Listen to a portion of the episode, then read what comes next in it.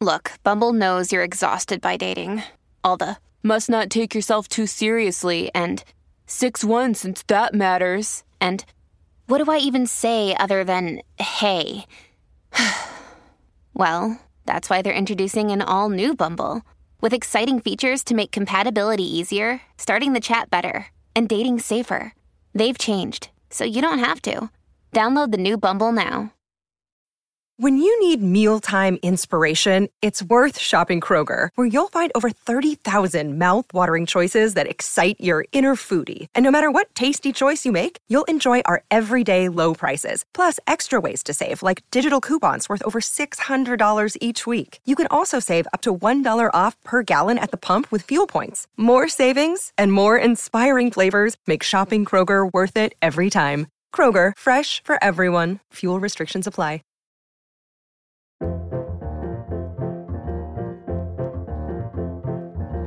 Welcome to the Low Countries Radio, a collaboration between Republic of Amsterdam Radio and the Low Countries website, celebrating Flemish and Dutch history and culture and its impact on the world today.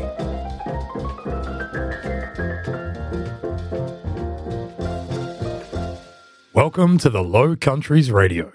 My name is Joe Wegasani. There are few landscapes as immediately identifiable as those of the Low Countries. Calling it a landscape is problematic, however, as it could just as easily be called a waterscape. The meandering rivers, the green blocks of soggy land separated by canals and ditches, and a row of dunes down the coast all lend to an overwhelming understanding of why one of the modern nations that make up the region is called the Netherlands. They most certainly are low. The name Flanders derives from a very old German word, Flaum, meaning flood, floodlands. The Low Countries are comprised of a huge wetland, a vast river delta known as the Rhine Meuse Scheldt Delta, a place where land and water meet and interact. As such, the societies which developed here have often reflected their engagement with the rivers which flow from faraway mountains and the seas, which consistently pummel the coastline with an ancient ferocity. Living on these waterlogged lands has presented them with opportunities for trade, urbanization, agriculture, and much more, but it has also meant living under the constant threat of devastating and deadly floods. These events have been scarred into the psyche of the societies in the region, and their impacts resonate through to the present day, like a kind of collective multi generational trauma. There is a concept in popular psychology that in processing trauma or grief, one goes through five stages denial, anger, bargaining, depression, and acceptance. Although this idea is oversimplified and doesn't take into account the wide ranging emotional experiences that individual humans go through, we still think it provides a pretty useful framework through which to look at how collectively and over a span of time the peoples inhabiting the Low Countries have dealt with the cultural and social trauma of repetitive flood disasters that have drowned entire towns, swept away large tracts of land, and taken hundreds of thousands of lives. In this episode of the Low Countries Radio, we are going to go through these five stages denial, anger, bargaining, depression, and acceptance and take a look at how they can be applied to the relationship between humans and water in this part of the world. And to help us flow down this river, let's once again welcome Julian Smith to the microphone. Thanks, Joe. So, the first stage of the process is denial. How have people in the Low Countries denied that they have a problem with water? Well, before we get into that, we need to understand the geographic conditions in which these societies began developing. Around 200,000 years ago, most of northwestern Europe, including the North Sea, was covered in thick ice. Powerful glaciers pushed eastwards, creating the hills and valleys which today straddle the border between Germany and the Netherlands. When the climate warmed, those valleys then hosted rivers, which started in the Swiss mountains and fed out into the North Sea. Around 8,500 years ago, melting ice had caused the sea level to rise enough so that Great Britain became separated from the continent. What is now the Netherlands and Belgium transformed into a coastal region, with sand dunes running north south along the western edge. Through the dynamic processes of winds and tides, the sea and land were in competition with each other, constantly shifting the coastline.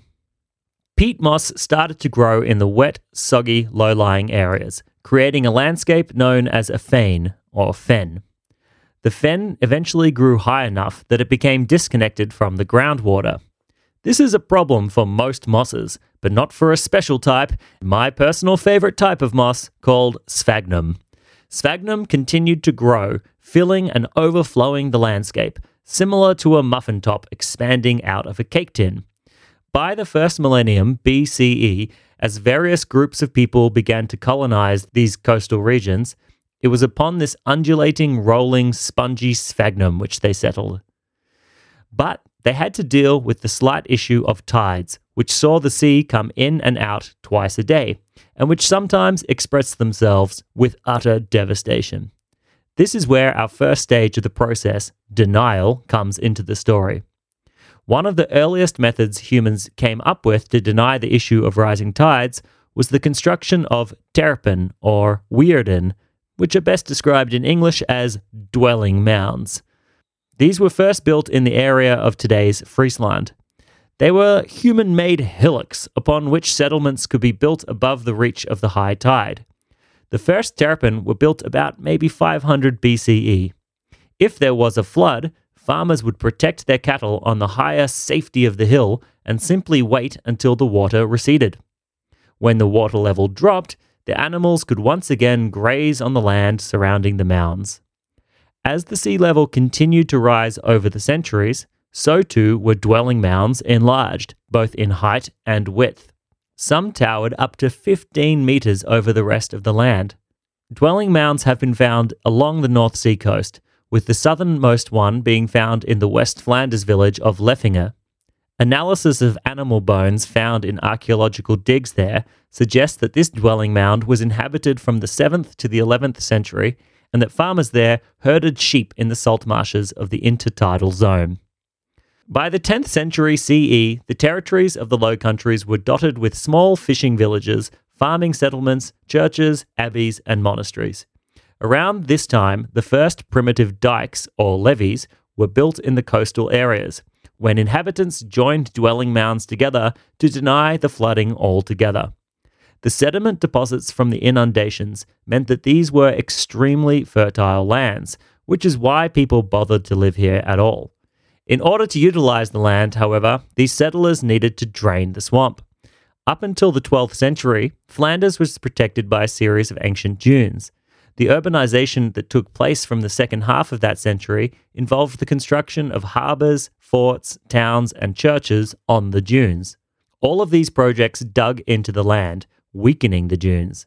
As Beatrice Augustyn put it in a 1995 essay in the Historische Geographische Tijdschrift, quote, in the beginning of the 14th century, sea walls had to be built in some locations to take over the protective function of the dunes. Furthermore, violent northwesterly storms got a grip on the dune landscape and precipitated the irreversible degradation of the dune landscape until, by the late 14th slash early 15th century, little more was left but the small, unstable drift sand dunes which we still know today. End quote. Augustyn's analysis leaves one in little doubt that it was human activity that caused the erosion of the dunes. Elsewhere in the Low Countries, under initiatives by powerful bishops, monasteries, counts, dukes, and landholders, pioneering peasants would be allocated a block of land along a river or creek and be given the right to reclaim the area behind it out to a certain distance. They would wade over the spongy surface, bouncing around and cutting out large blocks of peat, which is partially decayed sodden sphagnum. This would create long parallel ditches which ran at 90 degrees down to the river. By puncturing this sponge, water from the bog would then drain out of it and into those ditches, now coursing towards the river and onto the sea. The landscape they created by doing this was one of long, skinny strips of land called akkers, each belonging to a different family all of them the same length as defined by the administration, with water at either side of them. Akkers neatly parcel up the countryside even to this day.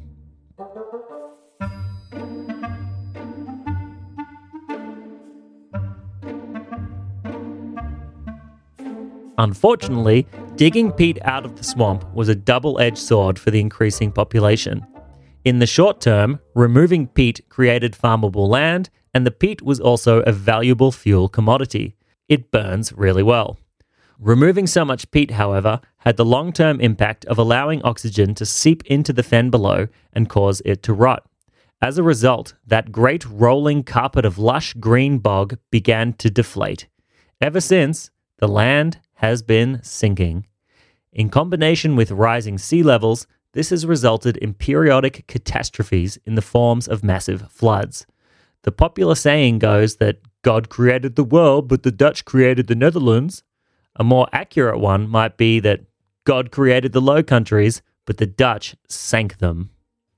In order to combat the killer combo of sinking land and rising sea waters, in the 10th and 11th centuries, the first larger dikes were created in the coastal areas of Flanders, Zeeland, Holland, and Friesland, thereby creating the first polders.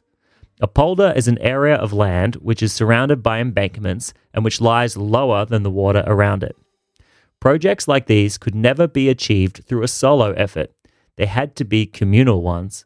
Various smaller dikes were joined together in West Friesland to create a coherent system called the West Frisian Encircling Dike. Construction was completed around 1250 and turned West Friesland into an encircled, protected area between the North Sea and the Zuiderzee. During a gigantic deluge called the St. Lucia's Flood of 1287, up to 80,000 people were said to have been killed in Holland and Friesland. Even accounting for this to be a huge exaggeration, there is no doubt that this must have been a traumatic event to live through. Everyone who survived in the affected areas would have known someone who had died. During this event, the people of West Friesland were mostly spared. They had, after all, built this encircling dike and denied the worst of the water. For now. The scale of these works required regional cooperation, and out of this need, the first regional public bodies were created, known as Waterschappen or Hoogheemraden in the north, or Wateringen or Polderen in the south. These bodies managed the construction and maintenance of water management systems such as dikes, dams, and ditches. At the head of these hydro hierarchies was a dijkgraaf or a dike reeve, there was also a college of judges for judicial dike related matters, such as handing out fines for lack of dike maintenance, as well as an administrative body that established who would play which role in all of the necessary work. Landowners were primarily responsible for dikes around their property, and the responsibility for commons was shared accordingly. The dike reeve would visit landowners three times a year once in spring to see what repairs needed to be made, once in summer to see whether those repairs had been done and to levy fines if they hadn't, and once in autumn to see what repairs had to be made before winter when most storm surges happen. If the landowners could not afford repairs, the dike reeve would often loan them the money at high interest, making it a pretty profitable public service to be in.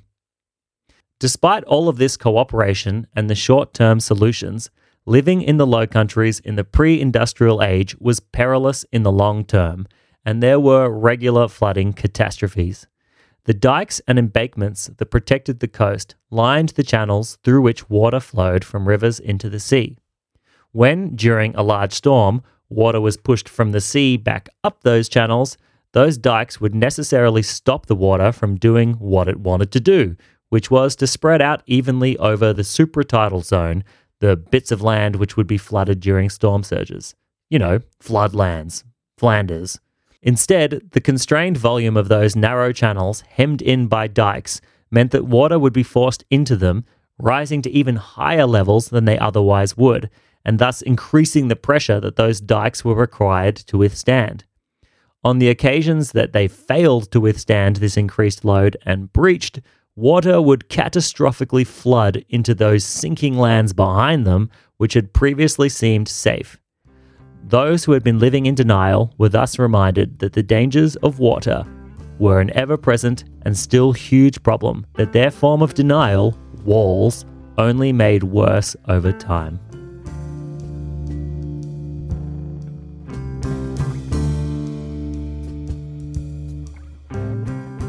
Moving on from denial, the next step in the process is anger. In terms of the psychology of grief, this is often used to describe the phase when somebody gets angry or frustrated at the situation they are facing and lashes out at those around them. While it is problematic for us to try and play armchair psychologists for diverse groups of people who lived hundreds of years ago, it seems pretty safe to say that after any huge flooding event, the people most affected by it must surely have been angry after watching their homes, belongings, and entire livelihoods be washed away. Especially when these weren't just one off events, but happened with some regularity. Sure, human intervention in the landscape through the building of dikes and draining of peatlands behind them had provided the people in the Low Countries with space to live, but it had placed them in this very dangerous position. By the 12th century, the waters had risen and the land had sunk enough for flooding to be this regular part of life. In the 14th century, subsidence in the peaty areas had become so intense that the land inside the polders actually dropped to below sea level. According to Professor Richard Tol in A Concise History of Dutch River Floods, the 12th century was, quote, characterized by a series of heavy sea surges that greatly altered the shape of the coast the number of flood reports gradually increased during the 13th century, and in the 14th century, river floods became a recurrent phenomenon and an acknowledged problem. End quote. On top of this, the times were generally chaotic. There were a series of plagues which regularly wiped out large chunks of the population, and a long series of wars, such as the Hundred Years' War or various urban revolts in Flanders, factional civil wars in Holland, Friesland, Groningen, and Utrecht, etc. All of this meant that maintenance of those early rudimentarily constructed dikes wasn't necessarily priority number one, and as such, they were prone to bursting. So, in the 14th and 15th centuries, the most vulnerable coastal provinces, being Flanders, Zeeland, Holland, and Friesland, experienced a series of catastrophic flooding disasters during this time period, the societies we are talking about were hegemonically Catholic. As such, the events were usually named after the feast day of whichever saint was being celebrated around the time that the disaster struck. It is for this reason that if you look up a list of floods in the Low Countries, it will feel like you're leafing through a who's who catalogue of saints. There's the St. Stephen's flood of 838, St. Michael's flood of 1014, St. Juliana's flood of 1164, St. Marcellus's flood of 1219, St. Lucia's flood of 1287, St. Marcellus's flood again in 1362, also known way more creatively as the Great Drowning of Men. There were the St. Elizabeth's floods of 1404, 1421, and 1424. The list really does go on and on. As Tim Soens, professor of ecological history at the University of Antwerp, wrote of this in his 2009 article Van de Graafjansdijk tot de Grote Polderboer. Quote, As a memory strategy, the designation of all these disasters by a saint's name is significant. The disasters are thus referred to as superhuman phenomena, the cause of which only God knows. End quote. This persistent, recurrent flooding was therefore widely seen as an act of God, a God who could sometimes be very vengeful. Flood disasters were often interpreted as being a punishment from God, brought down upon sinful people. An example of this arose out of one of the most famous flooding events, not just in the Low Countries, but across the entire North Sea region. The All Saints Flood of 1570. Indeed, this flood was so dramatic they couldn't picture one saint. They just said all of them. On the evening of the 1st into the 2nd of November 1570, a huge storm battered the North Sea, creating a surge of water which wreaked havoc along the coast from Flanders all the way north to Norway. An entire island named Wulpen was washed away in Zeelandic Flanders. dikes broke and the inflowing waters flooded huge areas of Friesland, Groningen, and Holland, with the death toll estimated to be around 25,000 people. But probably the most infamous casualty of this flood was an area in Flanders along the western Scheldt called Saeftinghe, where a castle and four villages were completely buried under mud and sludge. A myth arose in the 16th century about the destruction of Saeftinghe, which we will now tell in a truncated, translated version. Quote The land along the Scheldt River was beautiful and fertile, with many lovely villages, the most important of which was Seftinger, with a castle and two churches. But the increasing wealth perverted the inhabitants and corrupted them with vanity and pride. The thresholds of their homes and even the shoes of their horses were made from gold. After they used sticks and dogs to chase away poor people, God sought vengeance. There were wondrous omens and admonitions about pending punishment, but their malice had made them deaf and blind. On All Saints' Day, 1570, came an impetuous inundation which flooded into the rich polders. And so was Saeftinghe swallowed by the sea, with all her houses and inhabitants. Only the towers remained above the sea until they too sank into the water. Sometimes one can hear the bells still tolling as a warning to us all. End quote. Today, the area remains a waterlogged nature reserve known as the Drowned Lands of Saeftinghe.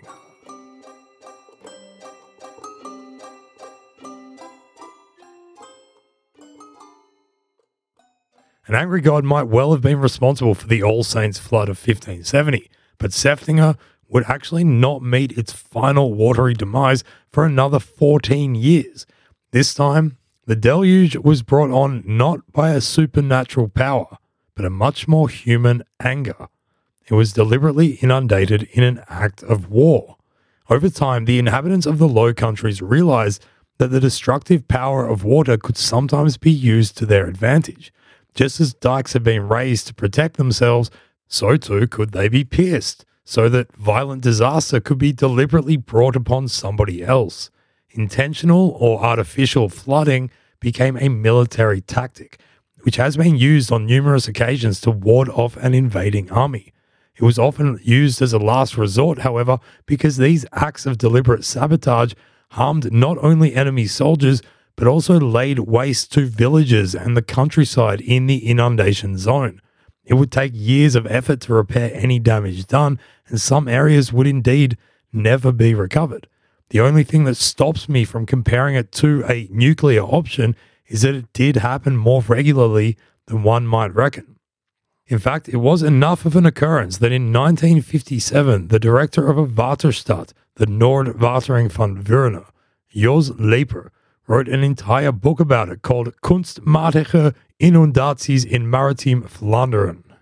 Artificial flooding in maritime Flanders, 1316 to 1945. It's a very niche topic and a pretty broad span of time, but if you read Dutch, I highly recommend inundating yourself with it. In this book, Leper cites measures taken around Newport in 1135 to prevent strategic flooding showing that it was already a concept in the 12th century. Using chronicles, he puts the date of its first recorded use in Flanders as being in 1383. On that occasion, it was actually an English force retreating from the French who breached the dikes around Dunkirk, and as a result, quote, immeasurable plains were given over to the water, end quote. A little over 50 years after that, in 1436, another English captain, the Duke of Gloucester, was rampaging with a force in the same area, having taken and wreaked havoc on towns from Dunkirk heading north in the administrative region of Veurne, about 50 kilometers southwest of Bruges. Quote, all necessary measures were now taken to prevent the advance of the enemy army. This is how the Nieuwendamme Lock in Newport was opened, and the meadows along the Yser were flooded. Those who made the decision to flood the land would have been well aware of how devastating such an action was.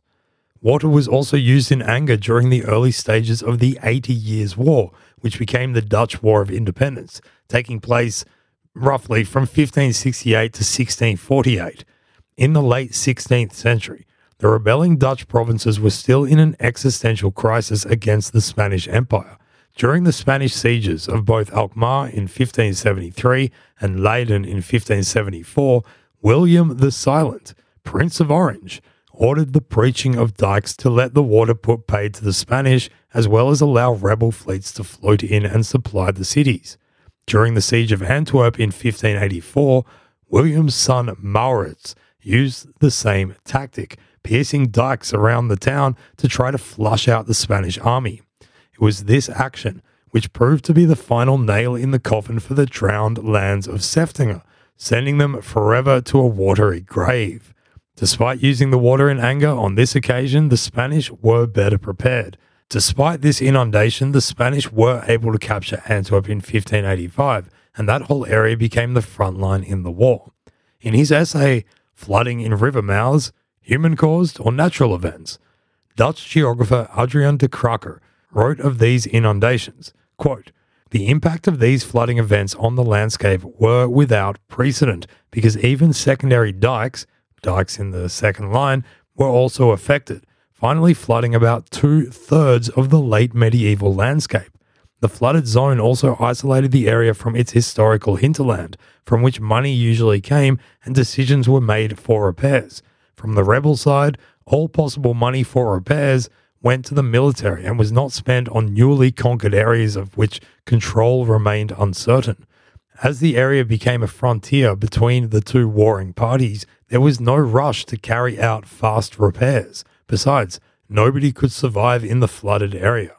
In fact, the vast flooded land which separated the warring parties was gradually considered to be a rather practical solution to avoid any kind of hostile engagement in the field. Shortly after this, forts were built on either side of the flooded area by both sides, developing into the so called States Spanish Line, you can imagine the flooded area as being a giant no man's land between the rebels and the Spanish.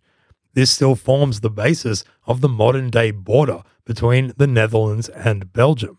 In this way, it could be argued, the very foundation of these two modern nation states can be traced back to the medieval use of water in anger. We'll be back after this break.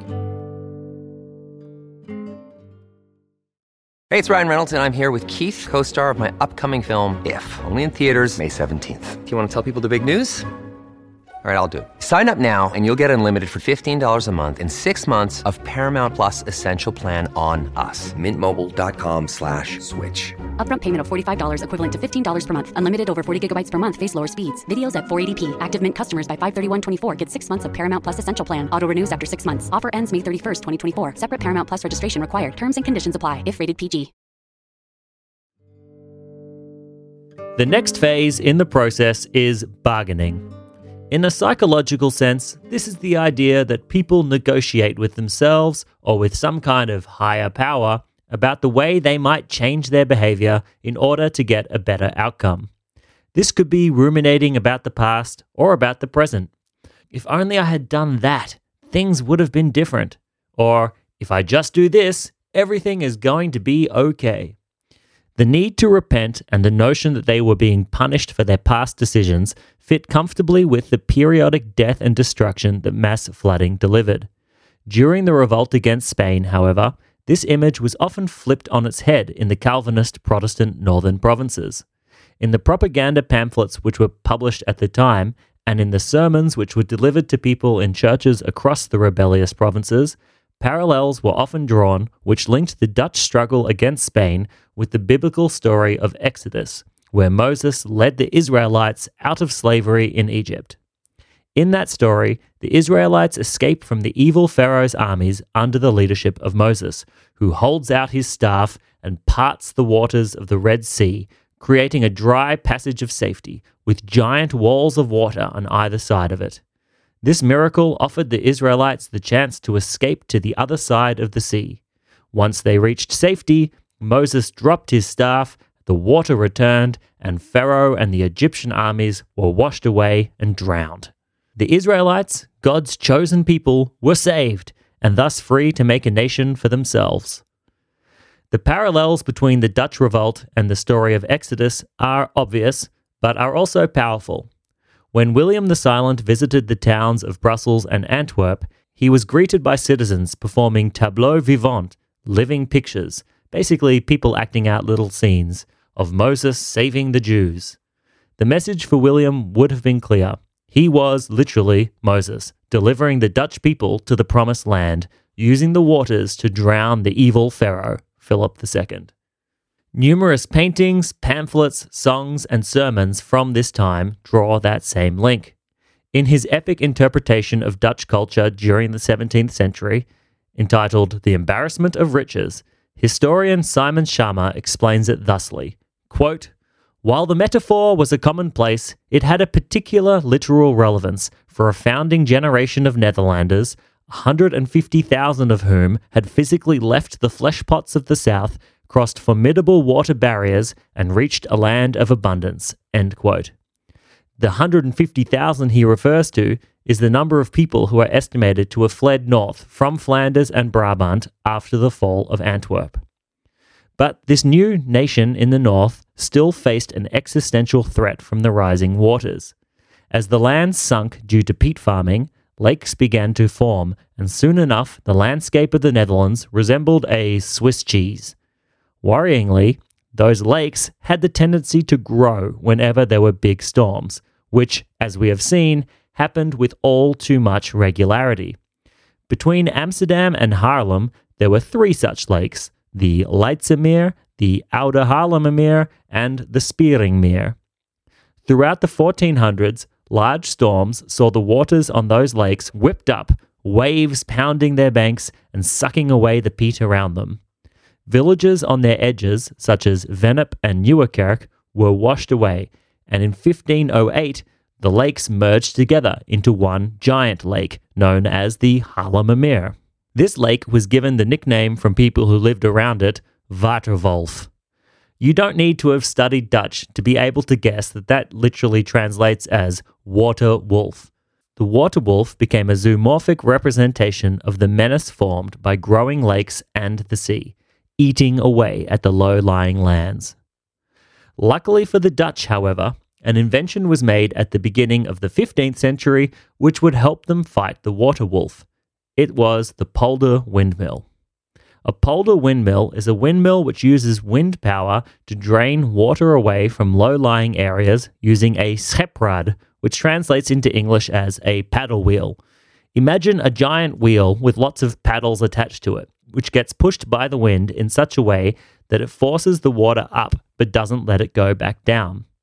The first polder windmill was apparently demonstrated in 1408 by two men from Alkmaar named Floris van Alkemade and Jan Grietenzoon, and attracted the attention of the Heemraad of Delft, who sent representatives north to see it in action. This invention would prove to be pivotal in the fight against water. From thenceforth, it would be possible to use wind power to take land back from the water on a much larger scale than had ever been done in the past. Remember back to the idea behind bargaining? If I just do this, everything will be okay. If we just drain these lakes, we'll be alright.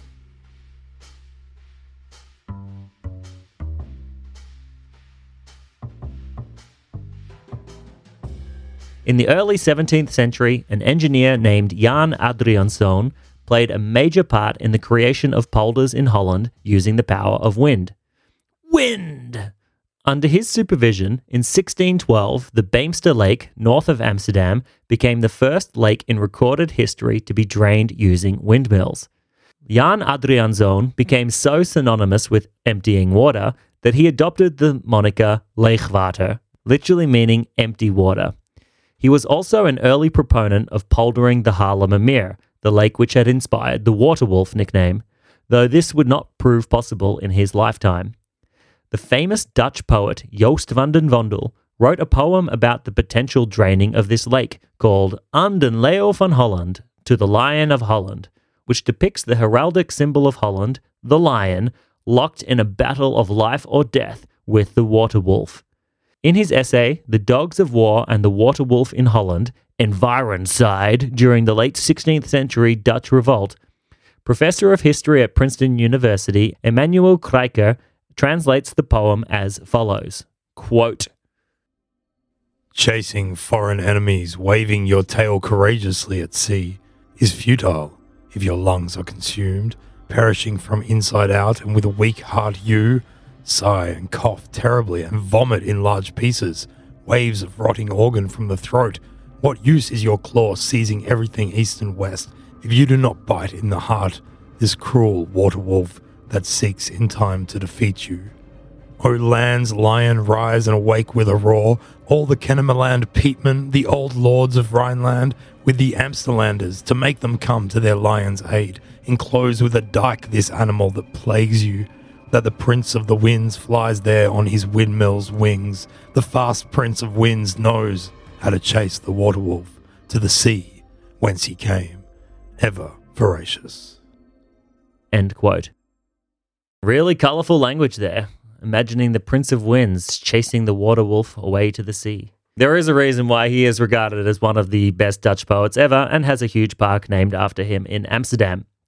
In another poem written in 1644, Vondel analogized the newly created Beemster polder with the birth of the Cyprian goddess of beauty, Aphrodite.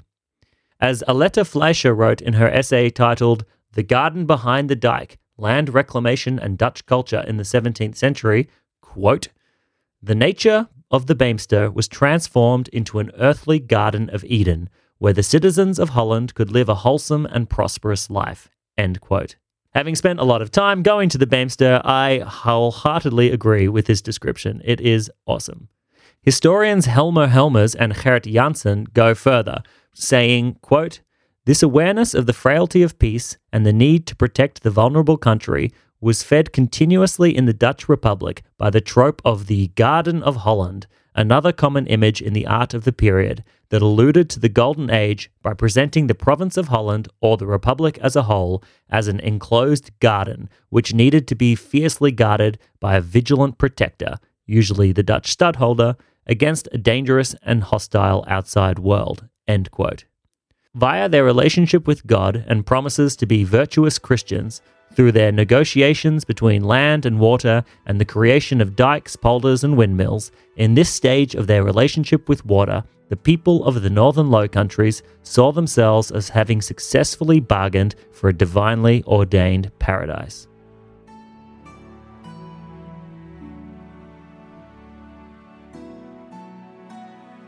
Traditionally, in this outdated psychological process or approach, when bargaining fails, then depression follows. Several centuries of leveraging technology and national pride against the rising tide and the ferocious water wolf saw the frequency of storm surge floods from the sea decrease, although river flooding would remain periodic. In the 18th century, there were just two storm surge floods, and the second of these, the Christmas Day flood of 1717, would be the last one in the Low Countries for more than 200 years although there were serious dike breaches in 1820 and 1825, while two surges caused by hurricanes threatened Amsterdam and flooded Leiden in 1836. It was this last event that compelled people to finally tame the original water wolf. Yes, after centuries of discussion about it, the Haarlemmer Meer was finally drained. The centuries of bargaining, however, would come at a high cost, and the reckoning for it eventually arrived on the evening of the 31st of January, 1953. The North Sea flood, or Watersnood Ramp, of 1953 happened so recently that the memory and the emotions attached to it are still very much present. Over two days, the 31st of January and the 1st of February, huge swaths of Zeeland, North Brabant, and South Holland, as well as parts of Flanders, were submerged beneath waves of two almighty successive storm surges. Meteorological warnings of the incoming high water did not reach enough of the populace, and around 3 a.m., as most people lay in their beds, dikes broke on three separate islands of Zeeland by the towns of Kruiningen, Kortgene, and Oude Tonge.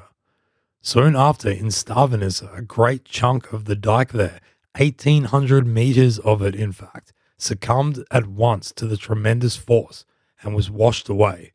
Before the night was over, more than 1,300 square kilometers of Dutch land was underwater, including 9% of its total farmland.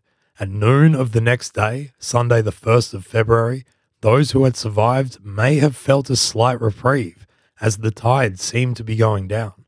However, as one eyewitness put it, quote, the worst thing was Sunday afternoon when high tide came in again. For those who had survived the calamitous night, they now had to deal with the gut wrenching realization of a second surge.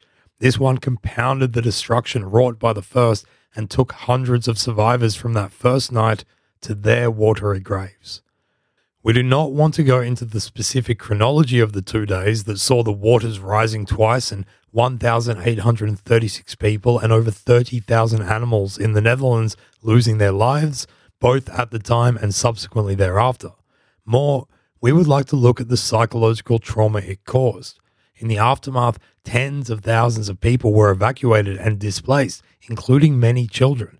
Due to how recent this awful event is, there are mountains of information and sources on it, as well as incredible museums and exhibits that keep emotional memories of it alive. And what this means, relative to all the other great floods of the past, is that we have way more access into the emotional consequences of these events.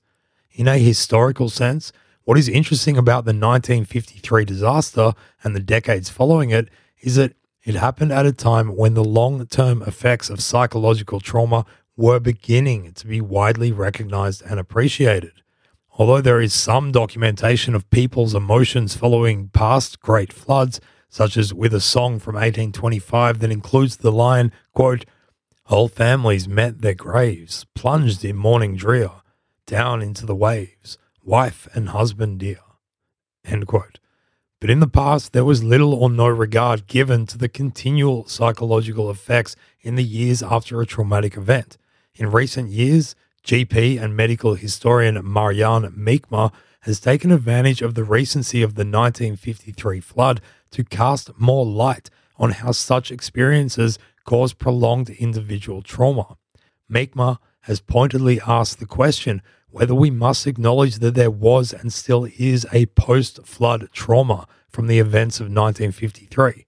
Having worked with war and disaster victims suffering PTSD, which was not a recognized or diagnosed disorder in 1953, she has said, quote, I always found that people were at risk of mental damage, especially after the evacuation being snatched from the familiar environment, and no fewer than 80,000 people were evacuated in 1953.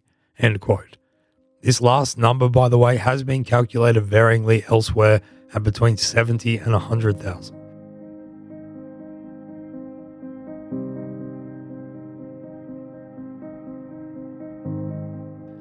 In 1953, there was simply not the social, medical, academic, or cultural understanding for this kind of trauma to be processed properly, and many victims experienced prolonged effects amidst a so called Zwijgcultuur, or culture of silence, thereafter.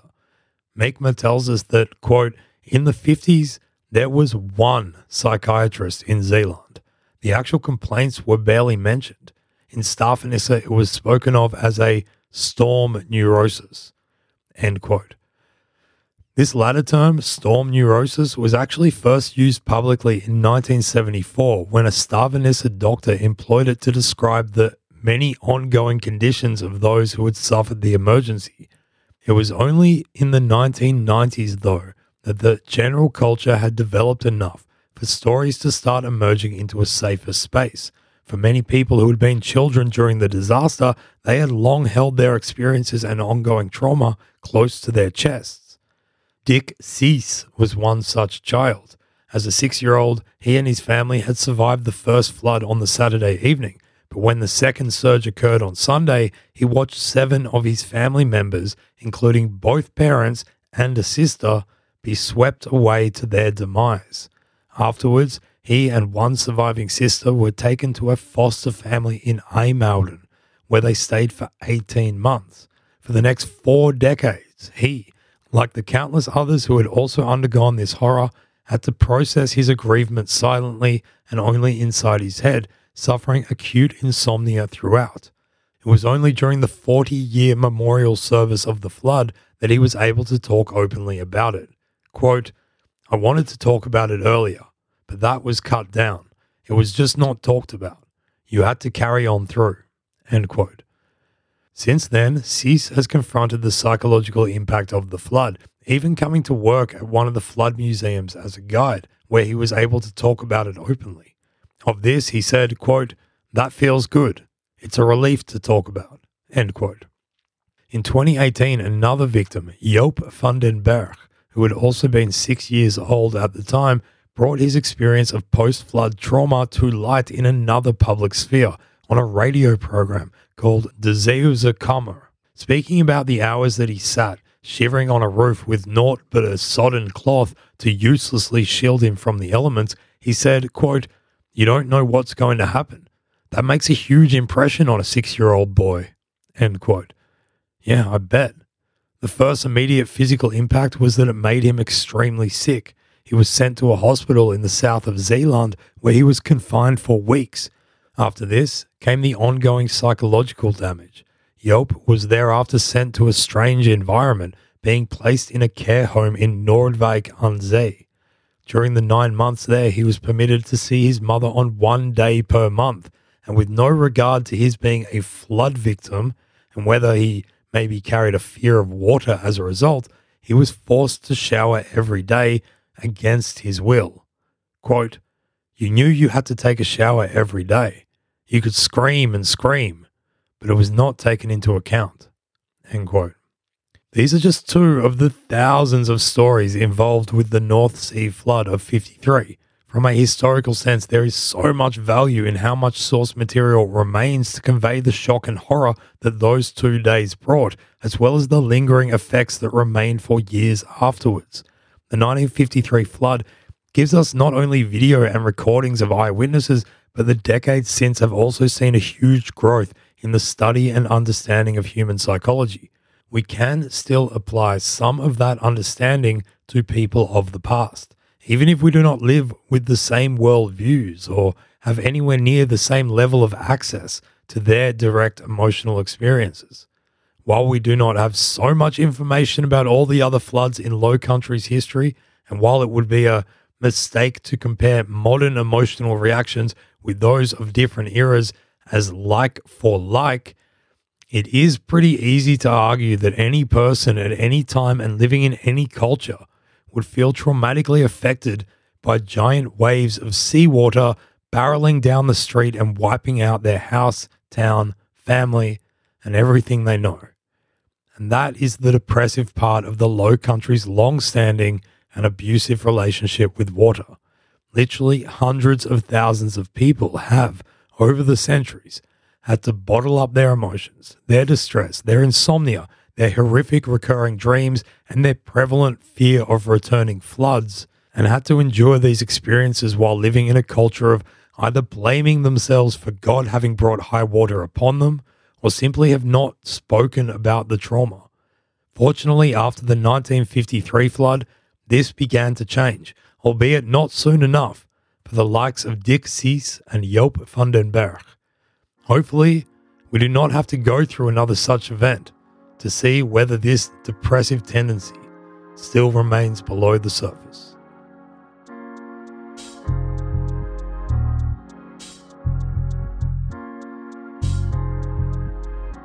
So, having gone through denial, anger, bargaining, and depression, the final step in the process is acceptance.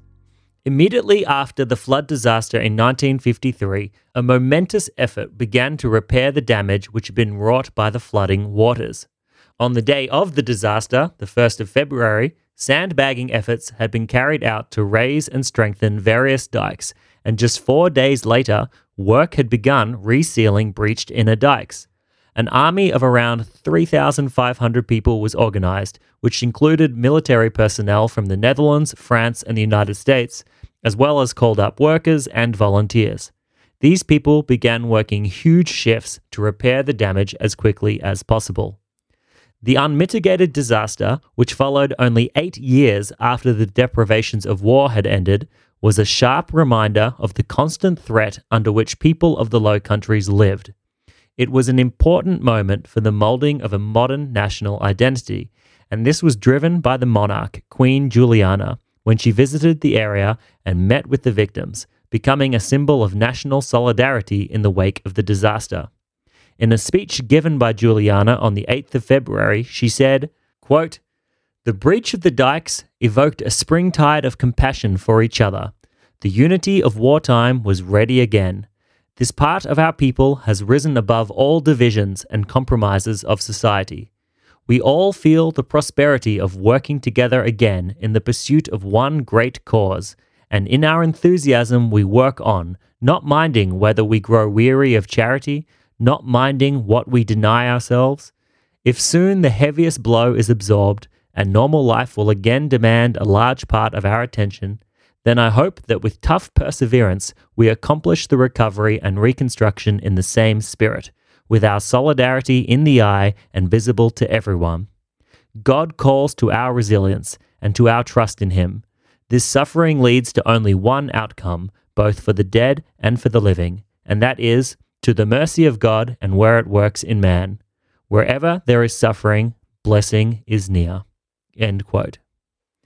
This call from the monarch for widespread compassion and help from the entire nation was echoed throughout the media.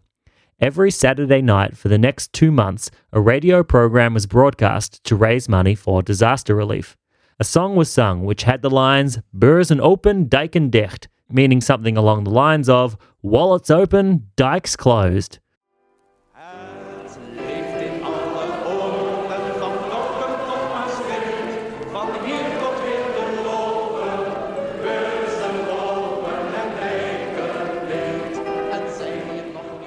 This radio show was able to raise over 5 million guilders in disaster relief. In total, it is estimated that about 138 million guilders was raised by various charity organizations in the aftermath, which is the equivalent of about 500 million euros in today's money, which is a lot. In November 1953, the final hole was closed in the dikes of Zeeland. This remarkable effort aptly demonstrates why the motto of Zeeland is Luctor et emergo, I struggle and emerge. With the benefit of modern technology and analytical methods, a committee was set up immediately to investigate and understand exactly where, how, and why the dikes broke and what could be done in the future to prevent it happening again. The resulting plan they presented would become the Delta Works an incredible flood protection system that was begun in 1954 and took over 40 years to complete, being officially finished in 1997. It involved the building of three locks, six dams, and storm surge barriers, all of them massive, that can open and close according to what the rivers and sea are doing. Essentially, the idea was to drastically shorten the length of exposed coast. The motto of this project was the shorter the coast, the easier the defense. This was a huge success. Before the construction, the chances of a storm similar to the one that happened in 53 was rated as about once in every 300 years. But since the Delta Works has been built, that's been reduced to one in every 4,000 years. The projects defending the Randstad, the area which hosts the biggest cities in the Netherlands where half the population lives, is protected in such a way that it has an acceptable flooding risk of once every 10,000 years. After another storm surge flooded the Scheldt region in Flanders in 1976, an equivalent plan was developed there in 1977, known as the Sigma Plan, which had similar aims to the Delta Works. During the construction of the Delta Works, changes had to be made to the original plan. In these changes, we see a cultural shift towards acceptance of the collective flood prone condition. Firstly, in the original plan, the waters around Zeeland were going to be turned into a freshwater lake. Environmental protesters, rightfully arguing that this would kill the many saltwater ecosystems that abounded below the surface, succeeded in having that part of the plan amended, so that the Oosterschelde storm barrier was built containing 62 openings, each of 40 meters length. These remain open so as to continue letting the salt water flow in, but they can be shut off in times of threatening sea surge.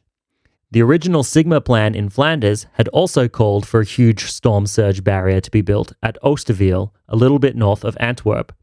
Similarly to how the Delta plan was changed, so too was this barrier never built, after social cost benefit analyses of the plan showed that a similar reduction in risk could be achieved by building more controlled flood areas and smaller barriers in different tributaries.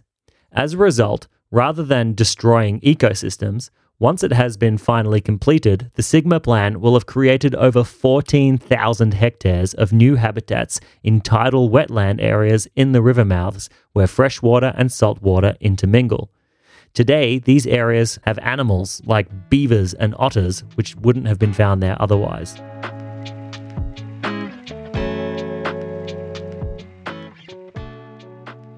In the entire assessment leading up to these projects, it was determined that there was a higher priority to defend seawater rather than river water.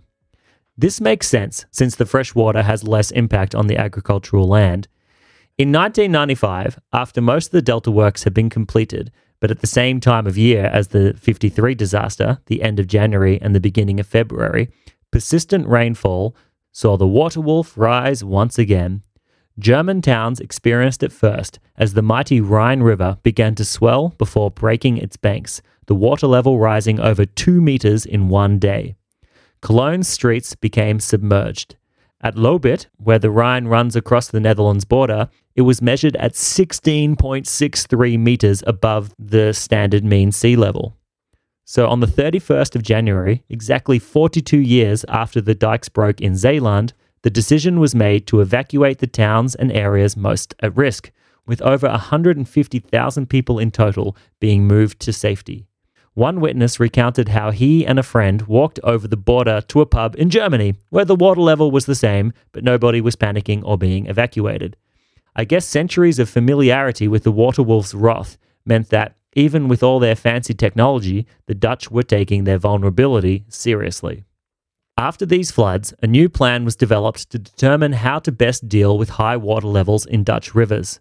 The resulting policy, known as Room for the River, is a combination of projects in 30 different locations, and it takes into account lessons learned throughout the long history of water management in the region.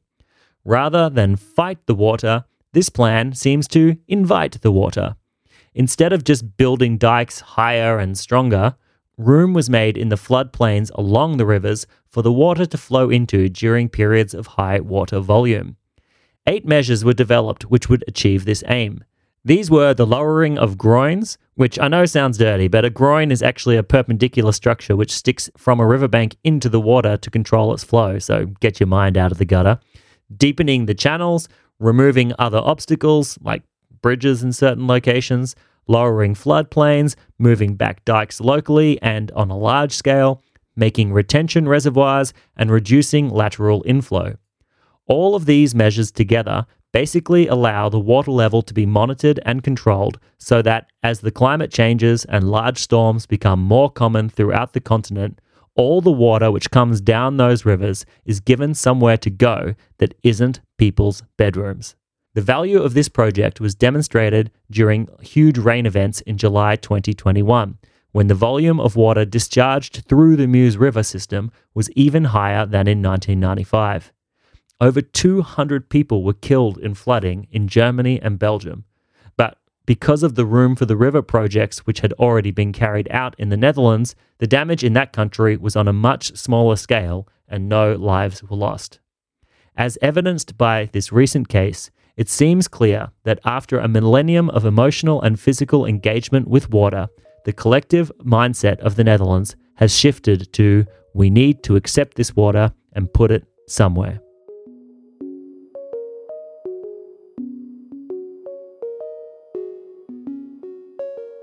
Throughout this episode, we have been processing the trauma of large scale flood events which have impacted the Low Countries throughout history. We looked at their early denial of the high tide in the forms of dikes and dwelling mounds, their angry use of their low lying condition, turning the tides against their enemies, their bargaining against being flooded, promising themselves and God that their good behavior would be their moral dike, all the while carrying out negotiations between land and water as they moved from stopping the water wolf to taking land back from it. Depression has hit hard, however, with so much emotional trauma lost to history without having been confronted or healed. We looked at how the occurrence of the 1953 flood has allowed the psychological impact of flooding to finally be recognized. And lastly, having been through all that, we've seen how the peoples of the Low Countries have developed ways of accepting their chronic condition, that the water is coming. It is not going to not come. So we'd better adapt ourselves to it and put it somewhere safe. Acceptance of the fact that disasters will happen has become ingrained into the psyche of the modern and diverse societies that abide here. And the resilience which this has built has helped to shape the collective identities of these regions today. As the rest of the world begins to deal with the increasingly apparent effects of climate change and rising sea levels, Dutch and Belgian engineering and technical know how that has been created in this struggle against water here is being exported and implemented around the world. But as successful as all that might be, perhaps it is the cultural and emotional resilience that has also developed here through the ongoing exposure to traumatic natural events that could be the most valuable commodity the Low Countries has to offer the world.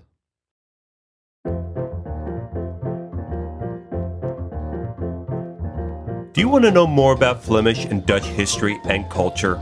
Visit www.the-low-countries.com. This podcast is made by Republic of Amsterdam Radio.